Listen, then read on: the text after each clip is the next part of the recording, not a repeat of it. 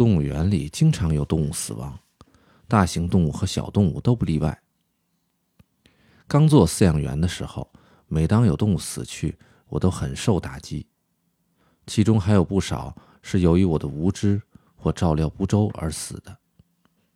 但渐渐的，面对动物死亡时的悲伤、感慨、畏惧越来越少。这并不是因为我习惯了死亡，而是如果一直被动物的死所牵绊，就会影响到日常的工作。尽管如此，有些动物的死还是特别的。类人猿、大象、狼之类的动物死去时，我都格外敏感。大猩猩、黑猩猩。红毛猩猩有时比人更有人情味儿，我甚至觉得它们拥有比人类更严肃的举止、更高尚的品格。人类曾因大猩猩独特的相貌和体态，便认定它们是十分可怕的动物，迫害了它们很长一段时间。的确，猩猩块头大，长相又恐怖，单看外表很容易产生错觉。可如果仔细观察，就会发现，它们眼睛深处有一双小小的、圆圆的瞳孔，一张脸上满是温柔。雌性大猩猩的脸孔更是和蔼。做他们的饲养员，和他们接触多了，我发现大猩猩其实是一种非常温柔的动物。旭山动物园迎来了第一只大猩猩玛丽。那一年我三十岁。牧田负责照料他们的日常起居，我负责在牧田休假的时候替班。第二年，园里又来了一只雄性大猩猩全泰，他大概五岁，正处在从幼年到少年的发育期。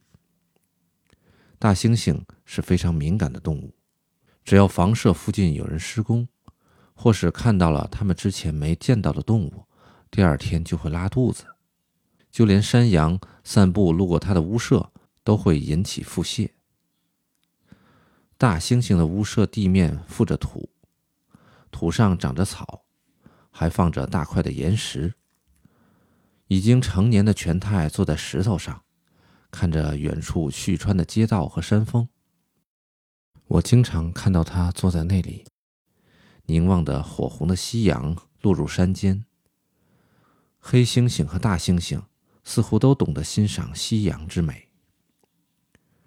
与之相处的日子里，他们教会了我许多哲理和思考方式。同样是生命，当然不该有高低贵贱之分。而死的如果是鸽子或狸猫，除了养它们长大的饲养员觉得难过，其他人大概只会说：“哎呀，死了，那解剖了做标本吧。”每当有动物死了，我们就要向市里报告，但大象、大猩猩这样的动物，则要当成特别的新闻来发表。大猩猩、北极熊、河马是市民眼中的明星动物，旭川市民也把它们当成自己的动物疼爱。他们的死讯往往也带给人们很大冲击。动物园是市民的动物园，动物也同样是市民的动物。有一种动物的死让我至今难忘——西伯利亚狼。狼爸爸的名字叫约翰，狼妈妈叫黎香。黎香活着的时候生了二十多头小狼，约翰也是个非常疼爱孩子的好爸爸。但无论多么亲密的夫妻，都要迎来离别的那一刻。黎香先走一步后，约翰似乎受了很大的精神打击。失去了同伴的痛苦令他吃不下饭，也没有了往日的神采。他目光空洞，日渐衰弱。一连很多天，我们都怀疑他随时会倒下死去。照看了黎香和约翰十多年的饲养员石荣，碰巧此时要出差，七天后才能回动物园上班。奇怪的是，动物们总是在自己饲养员不在的时候死去。等石荣这次出差回来，约翰恐怕也……那时我们所有人都这么想。约翰看起来实在是太痛苦了，他一动不动，不吃不喝，只是呼哧呼哧的发出痛苦的喘息。一个星期过去，世荣一回来就直奔狼舍。约翰，你还好吗？听到石荣和他说话，约翰慢慢抬起头，小小的呜咽一声，便安心的死去了。